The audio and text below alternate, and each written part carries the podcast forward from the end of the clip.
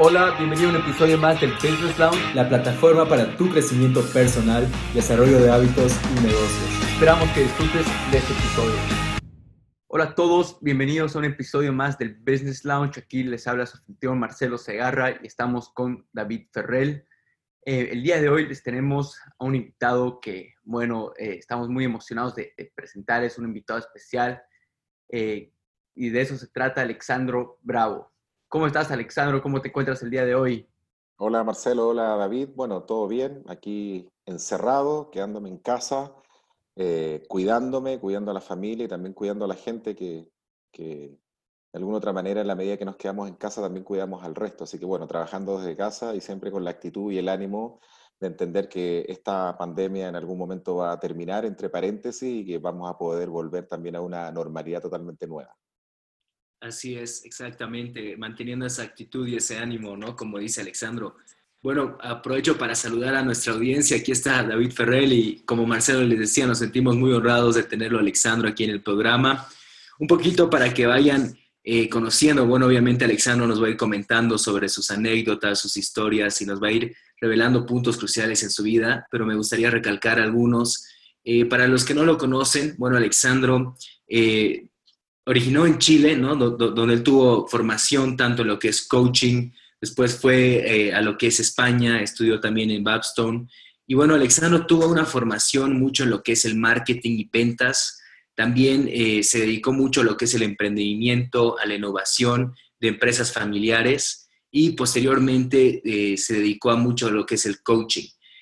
Alexandro pudo hallar la forma de incorporar estas tres habilidades que le sirvieron mucho en su vida de emprendedor y también pudo ser un gran apoyo para otras empresas que lo, lo fueron contratando como director y consultor externo. ¿no? Alexandro tiene una gran trayectoria tanto académica como profesional, por la cual me, me, gustaría empezar ya para que Alexandro nos vaya comentando. Eh, bueno, sabemos, Alexandro, que tu currículo es bastante amplio, has tenido mucha experiencia, pero cuéntanos ¿dónde surgió esta experiencia? ¿Dónde surgió este deseo por desarrollar tus distintas habilidades y esta curiosidad para poder no solo ayudarte a ti, sino que ayudar a otras empresas conforme vas creciendo tu, propia habilidad? Bueno, es extraña esta historia, pero, pero también muy divertida. Mis abuelos son italianos. Eh, Después de la Segunda Guerra Mundial, mis abuelos se fueron a vivir a La Paz. Mi abuelo tenía una de las empresas más grandes de transporte marítima, aviones y demás en La Paz, se llamaba Italmar.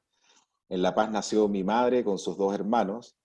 Eh, y bueno, después mi abuelo eh, decidió vender todo en Bolivia y se fue a Chile, principalmente a Arica, eh, a aprovechar las ventajas del puerto libre.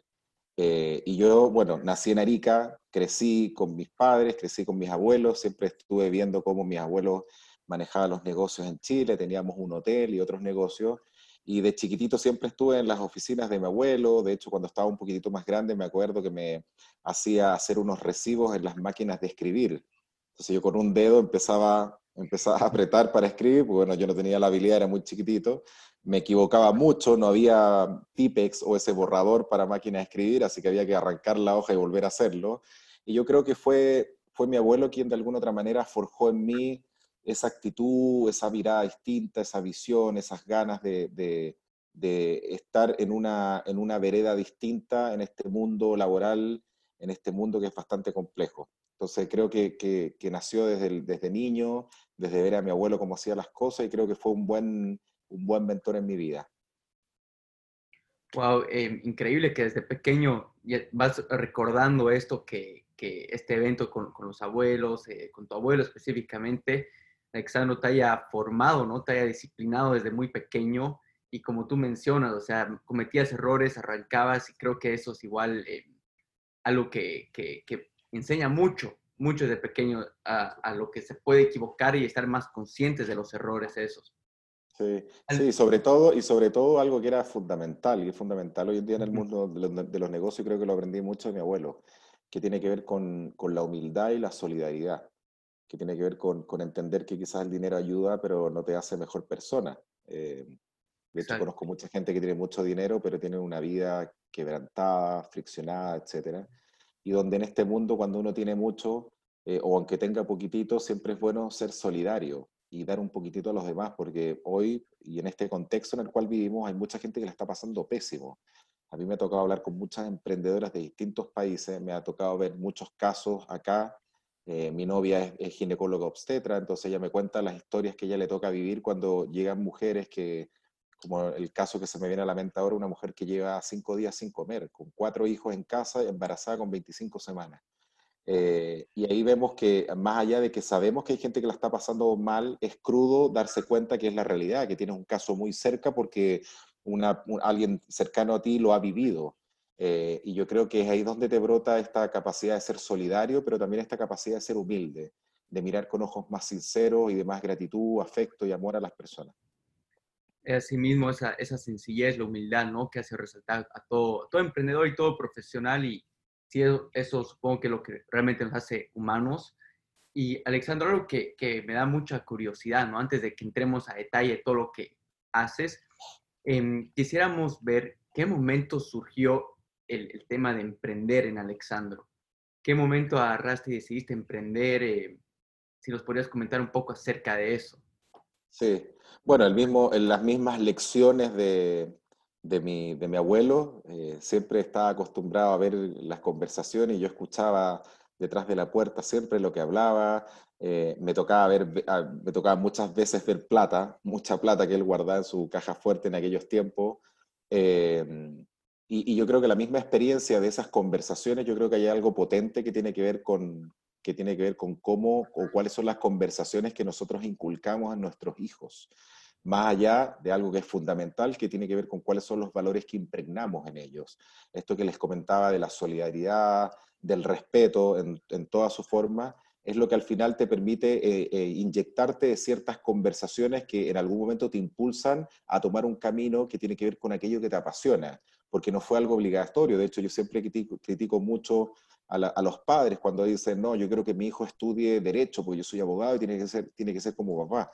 Entonces, al final ese niño estudia derecho, termina la carrera y al final termina manejando un taxi o cualquier otra cosa que yo no digo que manejar un taxi sea mal, pero no necesitas estudiar cuatro o cinco años para estudiar, para manejar un taxi. En vez de decirle al hijo, a mi hijo, a mi hija, si usted quiere estudiar, quiere ser artista, músico, cantante, pintor, futbolista y lo que usted, hágalo, porque cuando uno involucra la pasión en lo que uno hace, eso no tiene límites y tú puedes ser el mejor en aquello que realmente te, te apasione, lo desees con toda tu alma, pero también con toda tu mente. Eh, y yo creo que es la mejor, el, la mejor enseñanza, pero también el mejor apoyo que uno le puede dar a, dar a los hijos, que hagan lo que ellos estimen eh, pertinente, que estudien en aquello que les apasiona realmente. Eh, entonces yo creo que un, un, buen mentor que tuve en la vida fue mi, fue mi abuelo. Después yo fui papá joven, a los 20 años, eh, nació mi, mi hija eh, en Chile, pero con, con cruceña. y yo ahí tomé una postura de que yo necesito hacer algo eh, porque si no, algo no va a funcionar, más allá de que mis padres podrían, podían haber financiado eh, mi vida, eh, yo decidí emprender eh, y bueno, empecé un negocio, después montamos una consultora con un grupo de amigos, ahí empezamos a generar relaciones con instituciones públicas en Chile, empecé a lidiar con lo que yo aprendía o lo que yo estudiaba en mi carrera de ingeniería versus lo que pasaba en este mundo de los negocios, de las relaciones, de las oportunidades. y yo creo que no me di cuenta cuando ya estaba metido en un camino que tenía que ver con, con los negocios, con las empresas, con el emprendimiento, con la gestión, eh, y que siempre he sentido mucha pasión por, por, por, las cosas que hago. Wow, admirable Alexandro, realmente, y bueno, me, me, me causa mucho interés cómo, cómo se relacionó este mentor que tuviste tú en tu vida, hablando de tu abuelo, y cómo eso se, se, reflejó como, como tú para hacer un coaching para otras personas, ¿no? O sea, ahí te diste cuenta el valor que, que jugó tu abuelo en tu vida y ese mismo valor tú quieres ocasionar no solo en otras empresas, sino que en otras vidas. Posiblemente de ahí es donde surge esa pasión por, por ser un coach, un, un mentor, un consultor de otras empresas. Eso me interesa mucho y bueno, me, gustaría tocar este tema de un punto más, eh, bueno, como tú sabes, tenemos una audiencia bastante joven, ¿no? Y muchas personas, si bien pueden contar con un mentor, una persona a las que ellos pueden aspirar en su familia, hay muchas que posiblemente no, ¿no? Sin embargo, eh, me gustaría que nos compartas cómo como un joven tú puedes tanto aprender de otra persona, qué características tienes que buscar en un mentor y cómo puedes llegar a formar esta conexión para realmente aprender lo más posible y que esta persona impacte tu vida como tu abuelo lo hizo en tu caso. Sí, mira, antes de saltarme esa pregunta, yo digo que eh, yo creo que hay otra cosa que mi, abuelo tuvo como buen mentor, que es paciencia. Eh, mientras yo te contaba o les contaba lo que estábamos hablando y ahora tú que estabas hablando, David, se me empezaban a venir ciertas imágenes, ciertos recuerdos a la mente. Eh, bueno, lamentablemente mis, abuelos, tanto mi abuela como mi abuelo, murieron ya hace, hace muchos años. De hecho, yo estaba en Chile cuando, cuando murieron, era muy, muy pequeño.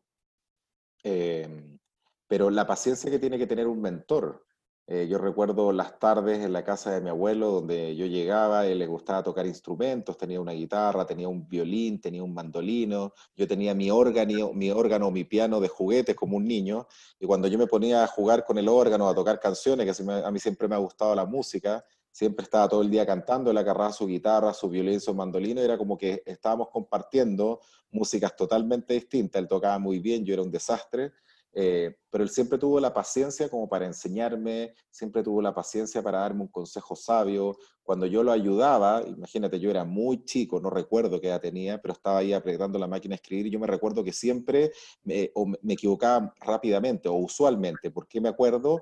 Porque él arrancaba la hoja de la máquina a escribir y cuando uno la arranca, no sé si ustedes se acuerdan, la hoja suena de una forma cuando las jalas de una máquina de escribir. Entonces ese ruido también se me vino a la, mente. Entonces yo creo que la paciencia de un buen mentor es fundamental. Y, eso también se me viene a la mente la forma en la cual uno mentorea a un hijo. Cuando los hijos a veces no hacen lo que uno espera, cuando uno tiene que enseñarles a caminar, cuando uno tiene que enseñarles a discernir entre lo que es correcto y lo que no es correcto, cuando uno tiene que inculcar valores, porque los valores son los que gobiernan nuestra vida y en base a los valores nosotros tomamos decisiones. Y a veces en base a los valores también nos equivocamos y cometemos errores, eh, como, como todas las personas. Pero me parece que la paciencia es como es como es como súper súper eh, importante en ello. Ahora sí, la pregunta que me dijiste, ¿cuál era? Eh, bueno, sobre los jóvenes, ¿no? Sobre nuestra ah, audiencia. Ok, ok mirando hacia un mentor, ¿qué atributos pueden ver ellos en el mentor para que ellos jueguen una vida en, los jóvenes? ¿no? Sí, yo la primera pregunta que dejaría sería, eh, primero entender qué es la integridad, que una persona sea íntegra, que sea lo que yo hablo, lo que yo digo, se alinee con lo que yo pienso y con cómo yo actúo. Eh, y de ahí lo que yo pensaría es que los jóvenes que nos están escuchando traten de o visualicen qué persona en el mundo, sea hombre o sea mujer, uno admira. Eh, investiguen un poquito acerca de ello, eh, como para tener una imagen de, a mí me gustaría ser como Steve Jobs o me gustaría ser como tal persona, porque me parece que es una persona carismática, una persona que siempre tiene una palabra de aliento, una persona que siempre está dispuesta a conversar. Eh, yo creo que sería como un buen camino como para buscar eh, esa guía o ese mentor o esa imagen para de alguna otra manera visualizarla. Eh, ahora yo creo que los, jóvenes tienen grandes desafíos y uno de esos desafíos es cómo dedicar tiempo para cultivar nuevos hábitos y también nuevas prácticas. Hoy en día la capacitación es gratis. Si tú quieres aprender a, cocinar, está en YouTube. Si tú quieres aprender algún idioma, está en YouTube. Si tú quieres matemáticas, eh, yo a mi hija de 14 años, que, ahora con esto de las clases han tenido mucha más tarea, me ha salido con que le ayude con ejercicios que yo no me acuerdo. Eh, y es divertido porque en el colegio yo no fui el campeón en matemáticas. Las matemáticas y las finanzas me empezaron a gustar o las empecé a entender o a apreciar en la universidad. Pero he tenido que tener la actitud para buscar meterme a internet y empezar a ver y recordar y ahora darme cuenta que lo entiendo mucho mejor que cuando estaba en el colegio, que me pasaba algo que le pasa a todos los jóvenes, que tiene que ver con el bloqueo uno se bloquea y uno cuando dice, es que David Marcelo, a mí no me gusta la matemática, no me gusta la matemática, no me gusta, no me gusta, bueno, generas un surco neuronal en tu cerebro que al momento que tiene que aparecer esta palabra de matemática se bloquea. Cuando los padres dicen, no hagas esto, no hagas esto, justamente los niños hacen el efecto contrario. Entonces, uno tiene que bloquearse a descubrir. Hoy en día el mundo necesita que los jóvenes tengan la capacidad primero de agregar valor a otros, de solucionar problemas, de tener esa actitud.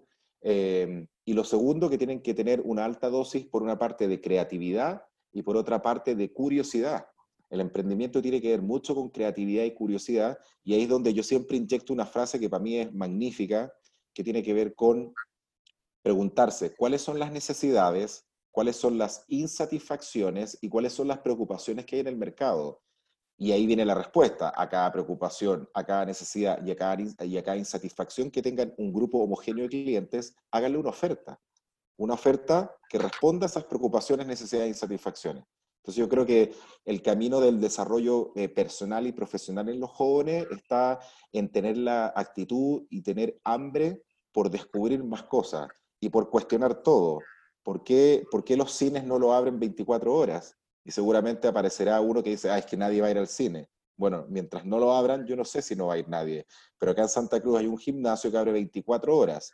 Y uno dirá, sí, pero no va nadie. Te cuento que sí va gente a la una, dos de la mañana, que no pueden dormir, que tienen ciertas obsesiones con su físico o lo que sea.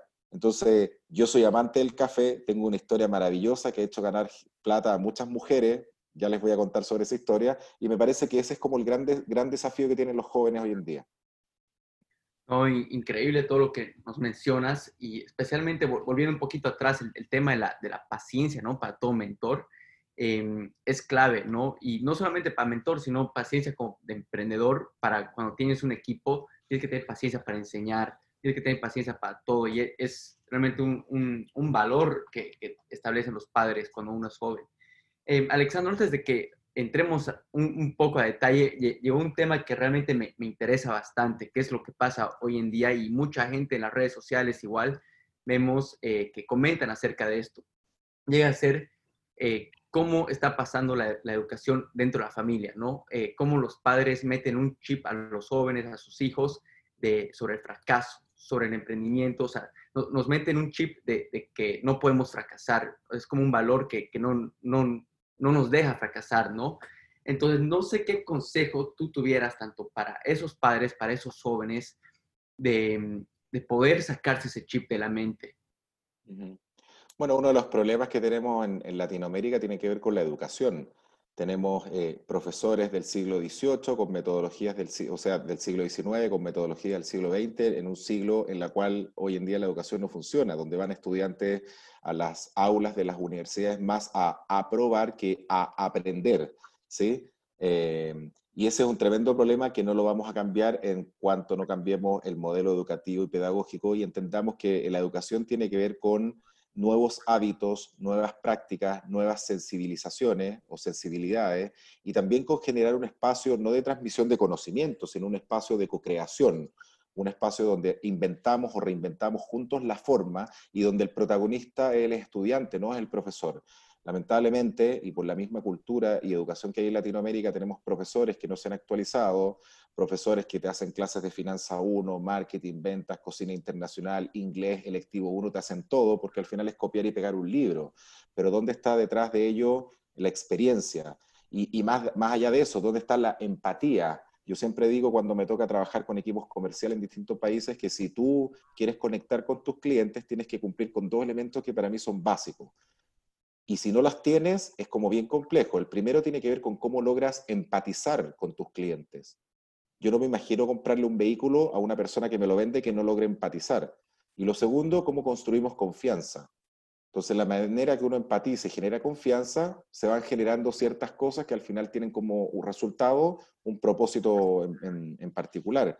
Eh, entonces, yo creo que nosotros tenemos que romper estos paradigmas de la, de la, de la educación y entender que el emprendimiento hoy por hoy es la mejor estrategia que puede tener un país de mejorar el Producto Interno Bruto, de disminuir el desempleo y de, que, de, hacer un país más productivo. Em, bueno, no sé, no sé si, si, saben, pero yo hace desde febrero que estoy en un programa de televisión eh, que justamente lo que busca es fortalecer la cultura emprendedora y potenciar el ecosistema, que es un programa que se llama Nada Te Detiene, que es una franquicia chilena que la trajo un productor chileno que vive acá en Bolivia, que se llama Hans Cáceres, que trajo la franquicia el, teniendo el pleno convencimiento de que hoy en día tenemos que cambiar la televisión y cambiar la forma en cómo hacemos las cosas. Y ese programa te genera un tremendo valor a toda la gente que ve el programa. Porque es puro emprendimiento. Vemos jóvenes, hombres y mujeres de distintas edades, con distintos emprendimientos, con ideas que se transforman en sueños, que buscan que se hagan realidad y donde tienen una serie de desafíos, obstáculos y problemas que, que, han, que han, tenido. Y como, como, bien lo digo y respondo a lo, que tú, a lo que tú me decías, Marcelo, el fracaso tiene que ver con, con probar rápido y aprender. Muchos emprendedores dicen, bueno, ya tenemos la idea, ok, bueno, hay que alquilar oficina, necesitamos contratar gente, y una vez que tenemos oficina, materiales, los muebles y que tenemos todo, dice, ya ahora quiero buscar clientes, y se dan cuenta que el producto que yo estoy lanzando al mercado, que además me dicen, Alexandro, pero yo lo testé, yo le pregunté a Marcelo y a David, David me dijo, sí lo voy a comprar, Marcelo, ahí estamos mal. Los seres humanos tenemos un grave problema, decimos una cosa y hacemos otra muchas personas te van a decir que sí te lo van a comprar, pero cuando tengas el producto o servicio no te lo van a comprar. ¿Por qué? Por un tema cultural. Si yo les digo, chicos, vámonos a Dubái una semana a descansar, estamos cansados, todos van a decir que sí.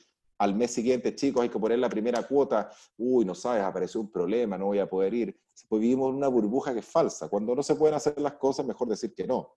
Entonces yo creo que los emprendedores tienen que atreverse a que el fracaso, que, que como se llama, no es un fracaso, es un aprendizaje, es una tremenda posibilidad de mirar eso llamado fracaso, mirarlo de arriba y mirar, ah, mira, me equivoqué en esto, mira, si no escuché este consejo, mira, no conversé con nadie y me llevé por mi pasión y me llevé porque yo sé que este emprendimiento funcionaba. No, ese emprendimiento no funcionaba, tú equivocaste, lo que pasa es que tú estás tan apasionado con eso que creíste que iba a funcionar, pero en realidad está bueno sentir pasión pero en realidad lo que tienes que lograr es que esa pasión la sientan aquellos clientes que van a estar dispuestos a pagar por ese producto o servicio. Entonces, fracasar o fallar, que es una, una palabra más, más alineada con el emprendimiento, fallar está bueno, porque te genera mucho aprendizaje. Mm, increíble. 100%, 100% de acuerdo. Y bueno, me encantó lo que comentaste, Alexandro, de que, bueno, nosotros tenemos que siempre preguntarnos cuáles son las necesidades, cuestionar el esquema actual, ¿no? Y de ahí conectamos al, al, al esquema de la educación no sabemos que muchas veces hay una estructura de lo que es la educación y bueno, queremos que todos los, seres humanos, los jóvenes, los individuos encajen bajo esta estructura, pero sabemos que cada cerebro, cada ser humano es distinto. De igual manera pasa lo mismo en las corporaciones. Tenemos una estructura que se ha estado llevando por años, por siglos en ciertas empresas y bueno, estás hablando de que quieres que se siga manejando bajo la misma estructura. Sin embargo, hay cambios en el ambiente, hay cambios en el, en el consumidor, hay cambios en el mercado. Cuéntanos un poco sobre eh, los puntos que tú cuestionas, eh, Alexandro, como consultor en las empresas. ¿Con qué perspectiva vas a analizar y, no solo, bueno, no, no criticar, ¿no? sino que ser críticas constructivas, decir, bueno, aquí hay un error, hagámoslo de esta manera distinta. ¿Cuáles son el punto de vista que tú tomas, Alexandro, al, al entrar a las corporaciones? Mira, Mira, qué bueno que haces esa pregunta, porque cuando ibas haciendo esa pregunta se me vino algo que para mí es fundamental y es entender qué es una empresa. Entonces, cuando yo, yo en la primera reunión pregunto, oye, pero ¿qué, qué es una empresa? ¿Qué es, da, el nombre, da lo mismo el nombre de la empresa? ¿Qué, ¿Qué, es esta empresa que se llama XX, por dar cualquier, decir cualquier cosa? Eh, y ahí no tiene que ver tanto con estas definiciones académicas o teóricos de lo que es una empresa. Para mí hay una lógica súper potente que cuando la entendí, la comprendí, la razoné y la asimilé, me dio mucho sentido. Y para mí una empresa es una red de conversaciones que coordinan acciones. Una red de conversaciones que coordinan acciones. Pero como una red de conversaciones, claro, digámosle a esa empresa XX que tiene 80 trabajadores, que le dé vacaciones a esos 80 trabajadores por tres meses, ¿qué le va a pasar a esa empresa? Esa empresa va a quebrar porque la empresa no va a funcionar si no hay personas. Pero evitémonos ese problema y hagamos que esas 80 personas sigan trabajando, pero les engrampamos la boca, que no hablen. Esa empresa va a funcionar, pero va a funcionar a un rendimiento muy bajo. ¿Por qué? Porque las empresas funcionan en la medida que nosotros tres, ejemplo, que somos socios y dueños de un, emprendimiento, de una empresa, coordinamos.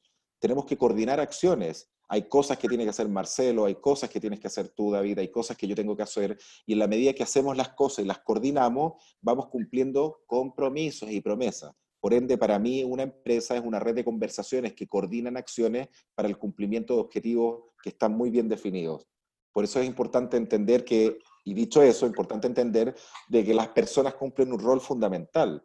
Eh, dentro de esta, bueno, eh, yo hace hace ya varios meses, a finales de enero, febrero, escribí un documento que tiene que ver con cuáles son las 15 medidas que tienen que tomar las empresas para sobrevivir en estas crisis, dentro de las cuales siete medidas son a corto plazo, vale decir que tienen que ser ejecutadas en tres días máximo, y ocho medidas a mediano plazo, que son medidas que tienen que ser ejecutadas a, en un plazo mayor a 10 y 11 días. Dentro de las medidas a siete plazos, a, las medidas a corto plazo, que tienen que ser ejecutadas en dos días, las siete primeras, la segunda tiene que ver con reunirse con el equipo, y entender, reflexionar y analizar lo que está pasando en este mundo, en este contexto. Eh, apareció una crisis sanitaria en, algún, en, el, otro, en el otro lado del continente, llegó a Latinoamérica, nos afectó la economía de crisis sanitaria, pasó una crisis económica, después una crisis social, que es la que estamos viviendo, eh, y todos los países eh, están, en, según el, el Banco, el, Fondo Monetario Internacional, el mundo ya empezó en un proceso de desaceleración de la economía todos los países estamos pasando por un momento complicado, algunos más que otros, ¿sí? No solamente nos afectó a nosotros como país o a nuestro continente, sino a, nosotros como país y a nosotros también como empresa. Por ende, cuando tú tocas estas conversaciones con tu equipo, primero, integras a cada uno de los trabajadores, independiente del cargo, a una problemática de la cual ellos se tienen que hacer cargo también. Y hacerse cargo significa ponerse la camiseta de verdad. Y ponerse la camiseta de verdad significa entender que la empresa que vendía 100 ya no está vendiendo 100, está vendiendo 60, le bajó un 40% sus ventas. El próximo mes estamos con un 70% menos, estamos vendiendo menos. Si estamos vendiendo menos, tenemos que tomar dos opciones, o echamos a la gente o qué hacemos. Desde ese compromiso ético y social, nosotros hemos trabajado con varias empresas en, implementar un plan donde la mayoría de sus trabajadores le hemos rebajado el sueldo, dependiendo del cargo, los sueldos, hasta en un 40% en los próximos 3, 4 meses. O la otra opción es que te voy a despedir, pero te aviso que si te despido en los próximos tres o cuatro meses que dure la pandemia, no nadie te va a contratar. Y post pandemia, dependiendo del sector o la industria de la empresa, tampoco van a contratar. Por ende, fácilmente te puedes pasar siete u ocho meses sin trabajo. Y tú tienes una familia, hijos y tienes que alimentarte. Entonces, cuando un trabajador dice, oye, en realidad acá tenemos que apretarnos el, el cinturón todos, porque los ejecutivos van a ganar cero, porque el dueño no va a sacar utilidades y porque si ellos lo están haciendo y esta es nuestra fuente de trabajo, también tendremos que hacerlo nosotros. Eso significa entender que esta crisis económica nos va a afectar a todos. Yo no puedo como trabajador, entendiendo que mi negocio está mal, exigir de que se me paguen porque es un derecho laboral. Yo lo entiendo, yo respeto y para mí los trabajadores son parte fundamental de la empresa, porque gracias a todas las empresas que le está yendo bien, no es fruto solamente de decisiones de los ejecutivos, es porque hay eh, personas que, están, que van día a día a ponerse la camiseta con pasión. Bueno, no todos, siempre hay gente que va en, un, en otro modo. Pero hablemos en términos de lo óptimo, de la gente porque tiene un propósito la empresa, porque entiende que lo que hacen vale la pena, trabajo que vale la pena. ¿Sí? Mm. Entonces, cuando tú reflexionas con tu equipo y tu equipo entiende, se ponen todas las camisetas y todos enfocan o empujan el barco hacia un mismo rumbo, no como ese video que no sé si lo han visto de una carreta, donde hay un tipo jalando una carreta hacia adelante, se sube una persona arriba, no empuja, se sube eh, dos personas en la, en rueda al costado, empujando con una mano, súper relajado, y después aparecen dos personas atrás o una jalando el carro para atrás. Bueno, hoy en día no necesitamos que nadie se suba al carro, necesitamos que todos empujemos el carro hacia adelante, porque si no, como está pasando en, muchos en muchos lugares del mundo, hay muchas empresas que van a quebrar porque no se puede sostener una empresa que tienes que tener compromiso con terceros, que tienes que pagar, y donde tienes gente que te está saboteando porque no entienden lo que está pasando. Y esa reflexión es importante y potente hacerla. Y desde ahí la gente empieza como a darse cuenta de que esta crisis nos, está realmente golpeando a todos. Mm. No, definitivamente, Alexandre, muy interesante lo que, lo que nos, nos comentas acá, la importancia de que todos estemos en la misma página de la empresa, ¿no? Todo el equipo, y, realmente que, el equipo crea, tanto los ejecutivos, crean en la visión de la empresa y tengan esa pasión aún. Y esa comunicación he visto, igual, o sea, personalmente igual he tenido problemas de comunicación en algún momento con, con mi equipo y es fundamental, ¿no? Uno siempre tiene que tener comunicación diaria, constante con el equipo. Eh, y sobre todo, ¿y sabes qué es, Marcelo? ¿A qué empresa, y David, a qué empresas le ha costado más entender esta reflexión con el equipo? Aquellas empresas que no saben lidiar con su gente. Exacto. Aquellas que, y, y, literal es así, aquellos jefes o dueños que tratan mal a sus empleados. Entonces, si, si yo genero la cultura de la felicidad, la cultura de Marcelo, buen trabajo, David, te equivocaste, analicemos por qué te equivocaste.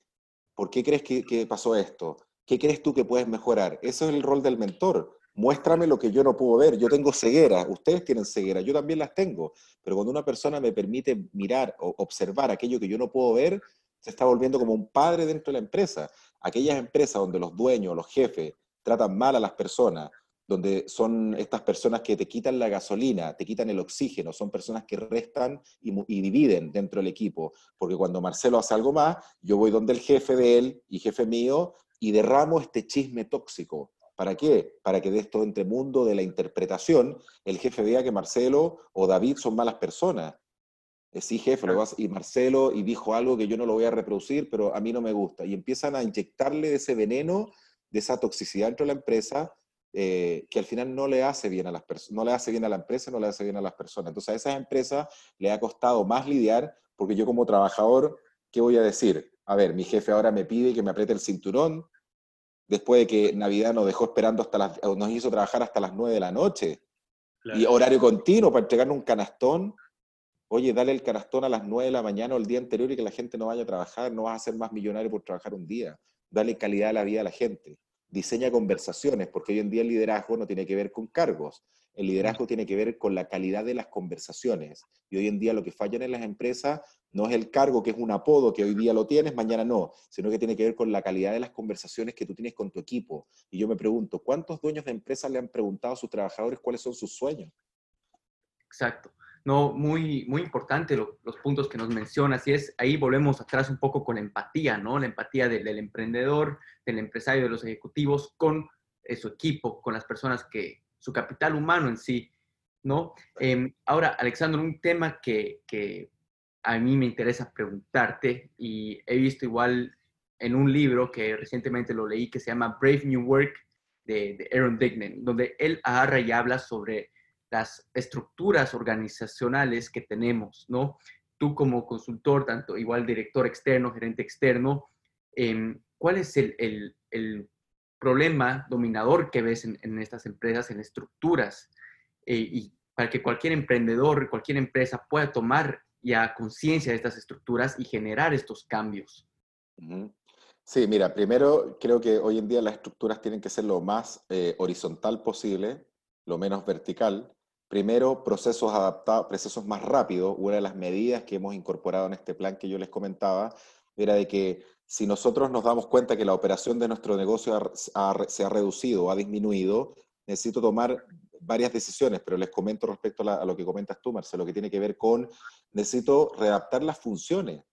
Hoy en día las empresas tienen manuales de funciones, otras no tienen ninguno, no tienen manuales de funciones, pero las que tienen tienen manuales de funciones de 3, 4, 5 hojas con funciones generales y funciones específicas. Hoy en día las empresas tienen que ponerle el foco a producción, ventas y cobranza si es que en realidad producen, ¿no? Si no produce, bueno, ventas y cobranza. Y si, y, si, y si uno tiene 10, 15 o 20 funciones, enfócate en aquellas dos o tres funciones que voy a tener que desempeñarme en estos tiempos complejos. Ponle enfoque a esas funciones que son claves y que son estratégicas. De la mano de rediseña tus procesos. No puedes tener procesos poco flexibles. No necesitas tener procesos flexibles que te permitan hacer mejor lo que haces, más rápido, eh, y con mejores resultados para tus clientes. Voy a una casa comercial, quiero comprar un refrigerador, no tengo el dinero, estoy optando un crédito y el crédito se demora 3, 4 días. ¿Por qué no ah. podemos diseñar un proceso que permita que el crédito, dentro de la experiencia del cliente, se apruebe en 3 horas? Alguno dirá, sí, pero hay que ir a hacer la verificación domiciliaria. Perfecto, pero hay tecnología para hacer verificación domiciliaria y si no la tiene, invéntela. Entonces, en vez de pagar y perder tiempo para que una moto vaya a hacer la verificación, meta tecnología y se dar cuenta que por ahí está desarrollando una, una, tecnología que va a permitir hacer verificación domiciliaria sin tener que mandar a una persona en moto. Se me acaba de ocurrir, no sé. Pero en vez de demorarnos tres, cuatro días, nosotros deberíamos decirle, sí, usted se presenta, tiene que traer estos papeles y nosotros en tres horas lo aprobamos. O lo rechazamos. Tenemos una sala donde hay televisor, café, si trae a los niños tiene un play o alguna cosita para que jueguen. Oye, esos son los touch points, que son los puntos claves de contacto con los clientes. Cuando uno diseña una experiencia con el cliente, tiene que preguntarse, bueno, ¿cuáles son todos los puntos clave eh, de contacto, los puntos de contacto clave con el cliente que a mí me permite tener una buena experiencia o una mala experiencia? Y eso es fundamental. Sí, no, 100%. Y bueno, tocaste un tema, eh, Alexandro, con respecto a la cultura, ¿no? Y aquí quiero enfatizar en el, en el tema de que nos mencionaste, ¿no? De que las empresas hoy en día tienen que cambiar de una estructura vertical a una estructura horizontal. Estamos hablando de que no hay esa burocracia, no hay esa cadena de mando que, por lo general las empresas están acostumbradas a dictarse de esa manera. Sin embargo, en una línea horizontal estamos hablando que todos están en la misma página, hay una comunicación, hay una conversación mutua entre, esos, entre esas áreas y ahí encima le ponemos el tema de la cultura empresarial. Háblanos un poco eh, sobre tu punto de vista de la cultura empresarial, Alexandro. Mira, buena, buena pregunta. Hoy en día nosotros estamos terminando una certificación que no sé si se va a llamar así, eh, pero la, hemos llamado certificación en intraemprendimiento dentro de la empresa o emprendimiento corporativo. Yo estoy convencido que hoy en día todas las empresas, independiente del tamaño, el sector, la industria o el país en el cual se encuentra, tienen que contratar emprendedores corporativos, personas que están dispuestas a sentir esa empresa como mía sin ser mía, donde yo voy a buscar, donde yo voy a trabajar no porque me levanto en la mañana porque abro los ojos o porque me tienen que pagar un sueldo, porque si no, me, si no voy a trabajar, Alexandro me echan, no me pagan el sueldo y yo necesito pagar mis cosas. Yo voy porque tengo un propósito, porque aquello que yo hago sé que le agrega valor a alguien. Las, empresas que venden colchones no venden colchones, venden descanso. ¿sí? Cuando las personas que hoy en día están trabajando en construir estos respiratorios, respiradores para, para abordar el, COVID, no están, no están armando equipos por armarlo. Cada vez que yo meto una tuerca o cierro un plástico o enchufo alguna manguera, por decirte, yo sé que ese respirador va a salvar una vida. Eso es tener un propósito. Y el intraemprendedor justamente son personas que tienen una actitud positiva, son personas que ven oportunidades cuando otros ven problemas, son personas que entienden que el chisme no suma valor dentro de la empresa. Son personas que saben que el desayuno se toma en casa y que yo voy a la empresa a agregar valor y tengo que ser eficiente y eficaz con el tiempo que le dedico. Son personas que saben que si se aparece una oportunidad, tengo que conversarla, compartirla y donde mi jefe no se enoja si yo voy sobre mi jefe a hablar en otra instancia. ¿Por qué? Porque no existe el serrucho. El serrucho cuando nos acerruchan el no existe, no existe la desconfianza, la desesperanza y la frustración. Existe la esperanza, la gratitud y donde eso es lo que tenemos que fomentar en las empresas. Yo estoy convencido de que esa mentalidad del intraemprendedor que tiene ciertas características es lo que nosotros vamos a, o es lo que las empresas tienen que, tienen que contratar. Y bueno, ahora nosotros estamos terminando de diseñar un programa que justamente va a buscar que si tú tienes empresa con 15, 20, 30, 50 o 500 trabajadores, tu empresa se certifique, certifique a sus equipos y nosotros como empresa te podamos certificar, darte un sello que tu empresa ha cumplido con ciertos estándares y que tú eres, tienes el sello eh, XX, que no tenemos todavía claro el nombre, pero es como una ISO, ¿sí? que certifica que esta es una empresa intraemprendedora más I, más innovación. Eh, y yo creo que las empresas necesitan eso, gente que agregue valor, gente que, mira, me acuerdo que cuando trabajaba en Toyosa había una persona que el primer año que yo trabajé, yo trabajé dos años, eh, inventé un premio que se llama el premio Toyosa, ¿sí? Y el premio Toyosa era el premio a la actitud Toyosa. ¿Cuál de nuestros empleados representaba realmente esa actitud? Y se me viene a la, mente este amigo mío, que hasta el día de hoy somos, somos amigos, donde era increíble, porque no hubo día que yo no lo veía triste o enojado, no, no había un día que yo lo veía caminando despacio, ese parecía que tenía, no sé, ají, a donde ustedes saben, o parecía que andaba en motoneta, porque pasaba por los pasillos como boom, volando. Cuando me lo cruzaba, me abrazaba, me apretaba. Oye, esa es la energía que necesitamos en los equipos.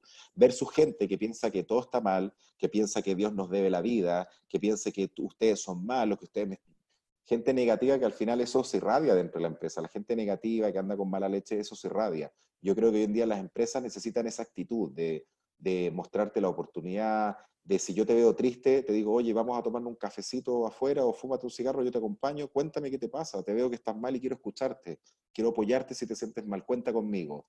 Quizás todos, todos en algún momento hemos necesitado una persona que nos dé un abrazo, nos estreche una mano, nos toque el hombro.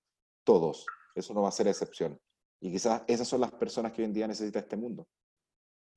Exacto. No, la verdad que, que me dejaste sin palabras, Alexandro, con todo lo que nos acabas de compartir. Y ese término emprendedor, no sé si lo agarré bien, pero em, demasiado bueno, ¿no? Primera vez que lo escucho y realmente es una forma de reinventar la empresa, realmente es una forma de innovar culturalmente, ¿no? Que eso es lo que va a hacer crecer exponencialmente a cualquier empresa, a cualquier emprendedor.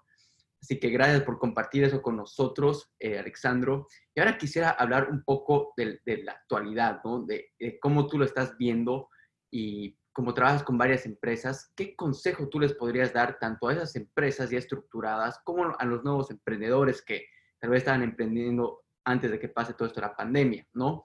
¿Qué consejo les podrías dar para que ellos puedan saltar ya innovando, ¿no? Igual las empresas ya formadas para reinventar sus estructuras. Sí. Mira, primero leerse un libro a la semana. ¿Sí? Y el, Primer libro, y el primer libro que recomiendo, que lo acabo, de, lo acabo de leer, que me lo trajo una muy buena amiga a quien le tengo mucho cariño de España, bueno, hace, hace, hace dos meses atrás, que se llama Cabeza, Corazón y Manos, que es un libro que escribió un buen amigo también, Álvaro González Alorda, que es profesor del IES de España, eh, que es un experto en innovación y en transformación de empresas, y que, ha escrito libros maravillosos. El primer, eh, el primer libro que escribió eh, tenía que ver con, se llamaba Los próximos 20 años, sí, los próximos 20 años. Después escribió The Talking Manager, y ahora escribió su tercer libro que es Cabeza, Corazón y Mano. Un libro espectacular que es el camino que, que lleva un mentor con aquella persona que quiere ser mentoreada. En, una, es una historia maravillosa donde te muestra muchas cosas. Eh, yo creo que buenos consejos sería leer un libro a la semana, porque tiempo hay de sobra. Eh, si tú le dedicas una hora y media o dos horas al día, puedes perfectamente leerte un libro a la semana, más allá de la capacidad de leer si más rápido o más lento. Lo segundo, dedicarle unas dos horas a Internet. Hoy en día en Internet está todo. Yo no me dejo de sorprender cuando necesito buscar algo y cuando se me ocurren, digo, cada estupidez para buscar y de repente te sorprendes que hay cosas que existen y uno empieza como en un puzzle a unir cosas y te das cuenta que acá hay, oh, acá hay algo interesante que se puede hacer. Eh, entonces, leerse un libro, dedicarles dos horas a, Internet, y esto a todos los niveles, a los jóvenes, a las personas que trabajan en una empresa eh, y sienten que no son felices, pero también a aquellas personas que quieren crecer personal y profesionalmente. Em, y a las empresas yo les, el, consejo que les daría es de que hoy en, este, en esta pandemia que estamos viviendo, donde en la mayoría de los países estamos con cuarentena total o estado de sitio o estado de excepción, que uno no puede salir de casa, pero también hay otros países que lo permiten, digamos, como el caso de Chile, entre otros. Eh, mi consejo sería, em, estamos en un tremendo momento para, si tú quieres emprender o no estás con trabajo o eres joven, emprende Evalúa cuáles son tus fortalezas y cuáles son tus debilidades. Evalúa y, escribe cuáles son tus pasiones, cuáles son tus hobbies. Pregúntate qué quieres estar o dónde, dónde te, gustaría estar en los próximos cinco años. Y emprende, vive ese proceso que no es fácil, pero vívelo. Porque mientras uno no lo viva, uno nunca va a saber cómo es. Eso como las personas. Y a las empresas, yo les diría que hoy es el mejor momento para reinventar ese modelo de negocio que tiene que ver con reinventar la forma en cómo hemos articulado y gestionado la empresa con nuestros proveedores, con nuestros clientes, entre nuestros productos y nuestros servicios. Es el mejor momento para hacerlo ahora. No, 100%. Y bueno, Alexandro, con respecto al libro que mencionaste para nuestra audiencia, vamos a poner el, el link, el nombre y el autor ahí en la nota para que puedan encontrarlo. Gracias por la referencia. Y, bueno, como, como decías, ¿no? De que tenemos que ver la, la, manera de emprender. Muchas veces estamos eh, buscando lo que es la seguridad laboral, buscando lo que es la estabilidad, creyendo que puedo yo recibir un salario mes a mes y con eso estar tranquilo. Sin embargo, el, el país más grande, el primer mundista, Estados Unidos, que tiene millones de millones de despidos hoy en día, o sea, ahí nos muestra realmente dónde está la estabilidad. La estabilidad está en uno mismo, en, en tu habilidad de, recolectar estas herramientas que nos compartiste para emprender y depender de ti mismo, ¿no? Y bueno, em, en este tema, Alexandro, quería tocar el, tema del coaching, ¿no? El tema de, de, cómo uno puede mentorear a estas empresas ya estando actualmente bajo lo virtual, ¿no? Porque sabemos que el coaching tiene que ser sentir a la persona, ver más o menos su reacción física, sus gestos de cara, etcétera.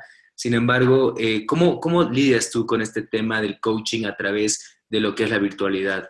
Sí, bueno, sin lugar a duda que reinventarse en un modelo de dar clases presenciales donde me tenía que subir un avión, ir a otro país, otro aire, otro olor, otro acento, otro tono, otra comida. Le daba como un toque muy lindo y tener a 30, 40 personas en una sala o en un salón de un hotel eh, te permite tener algo que la virtualidad no te da. Pero bueno, los hechos son de que hoy todo tiene que estar en la virtualidad y que hoy yo las, capacitaciones en company, las conferencias que yo he dado han sido virtual.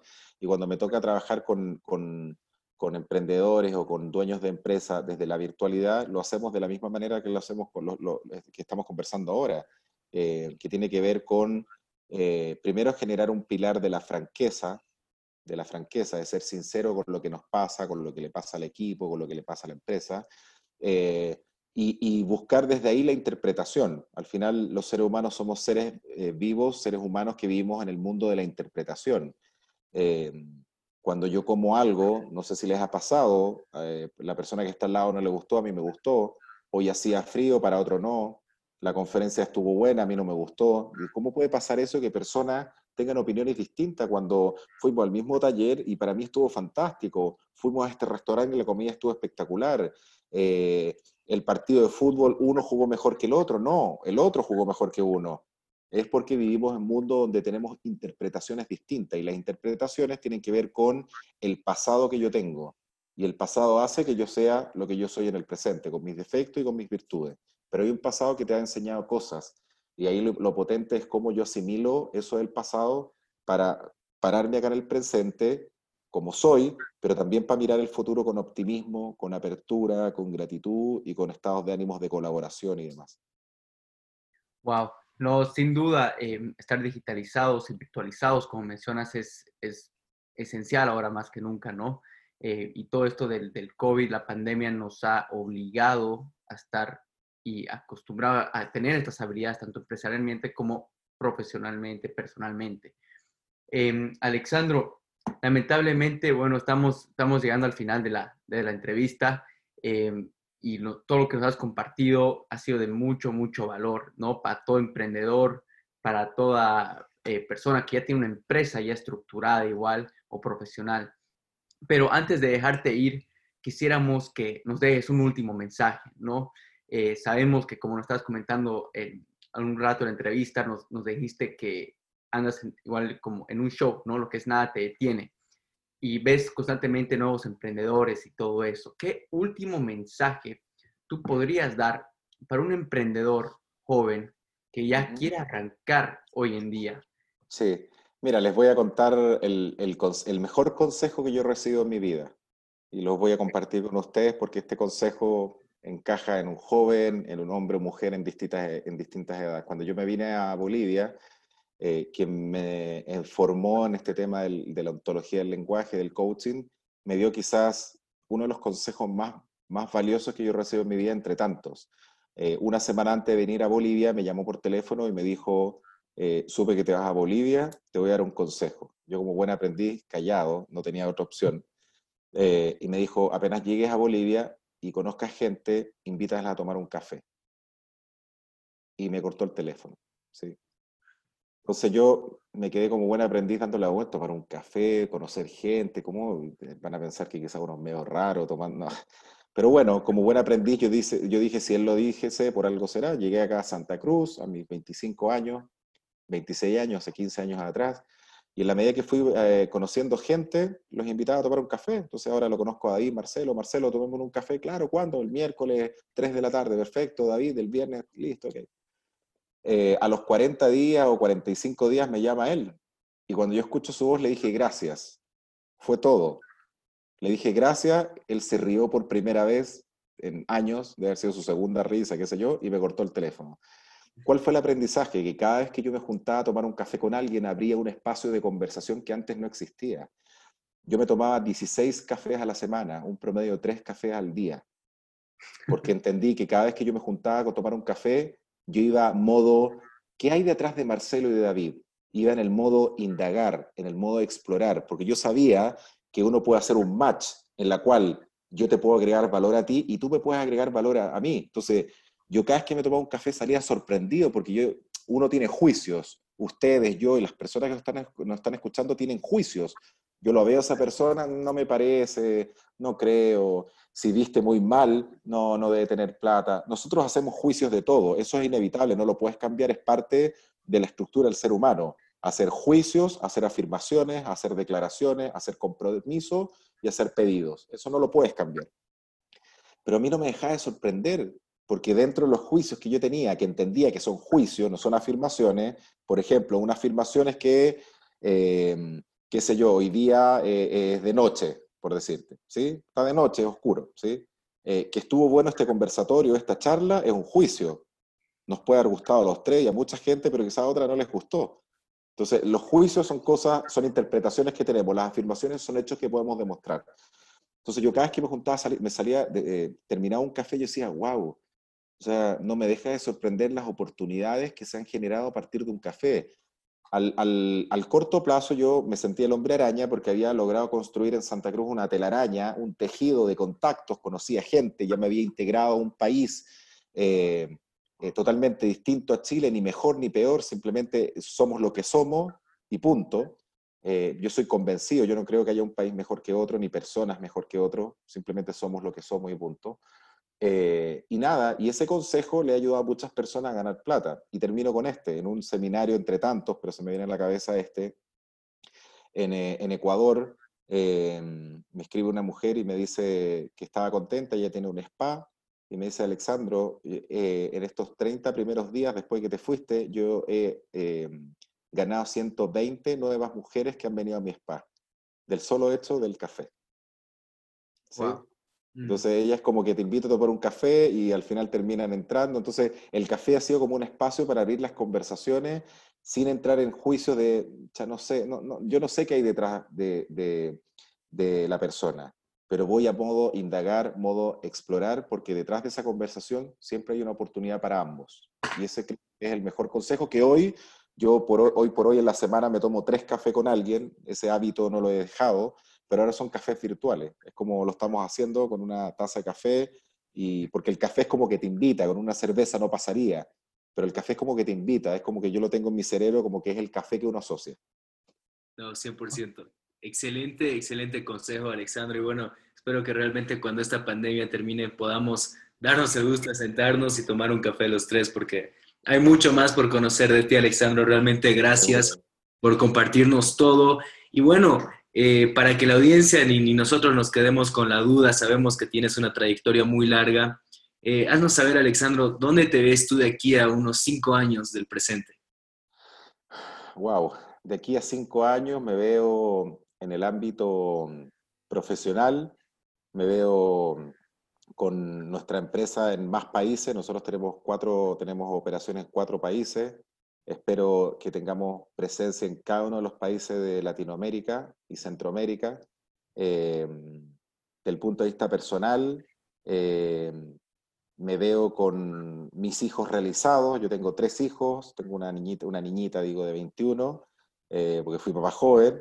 Eh, una de 14 y un, y un, niñito de 11. Entonces, bueno, espero que, ellos estén realizados. Y bueno, me veo contento, me veo feliz, me veo pleno en gratitud, agradecido de la vida, eh, me veo casado, yo me divorcié ya hace algunos, algunos años. Eh, y nada, yo creo que simplemente en paz, que eso es lo más importante, no, no, no, no está dentro de mi, de mi pitch hablar de si voy a tener o no voy a tener eh, eh, tangibles o dinero, porque me parece que, y por lo menos para mí, lo más importante es sentirse feliz con uno y con aquella persona con la cual vamos a llegar de viejitos, viejitos, y esa persona va a estar aguantando a este viejo de porquería. no, definitivamente. Y bueno, Alexandro, desearte todo lo mejor. Eh, felicidades y gracias por haber compartido todo eso con, con nosotros, ¿no? Em, estoy más que seguro que vas a lograr alcanzar esa felicidad como lo está describiendo y para la audiencia recalcar, ¿no? Que lo tangible no tiene que ser el, objetivo, la visión, sino siempre la, felicidad, ¿no? Son unas métricas que cada emprendedor, cada profesional cada persona se lo tiene que poner em, la felicidad siempre primero. Sí, y nada, yo, yo los felicito, primero les agradezco la invitación eh, les agradezco mucho la invitación porque yo creo que estos espacios de conversación hacen bien, pero también les invito, le, los felicito a ustedes por haber generado este espacio de conversación, no solamente conmigo, con todas las personas que ustedes entrevistan, porque no me cabe duda, aunque quizás ustedes no lo sepan, que todo todos estos espacios de conversación que ustedes están generando y han generado con otras personas van a dejar una semilla en alguien. Y si este programa, este conversatorio conmigo, deja la semilla en al menos una persona, para mí es la mejor paga que podemos tener los tres. Así que los felicito por haber tomado esta iniciativa y por emprender en algo que es tan importante como transmitir experiencias positivas, negativas, fracasos, éxitos. Me parece que eso también es, es bueno para los jóvenes.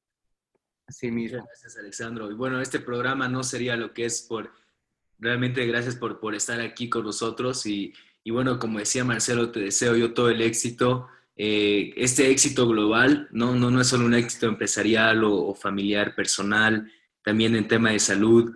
Y bueno, Alexandro, no cabe duda que vamos a estar en contacto y bueno, nos vamos a dar la oportunidad de sentarnos y tomar un café como tú dijiste. Buenísimo. Promesa ya hecha. chao, chao. No esperes más. Utiliza esta inspiración y conviértela en acción. Anímate a fracasar temprano. Y no olvides suscribirte a este podcast y síguenos en Facebook, Instagram y YouTube. Y ayúdanos a compartir este episodio. Generemos una comunidad de alto impacto.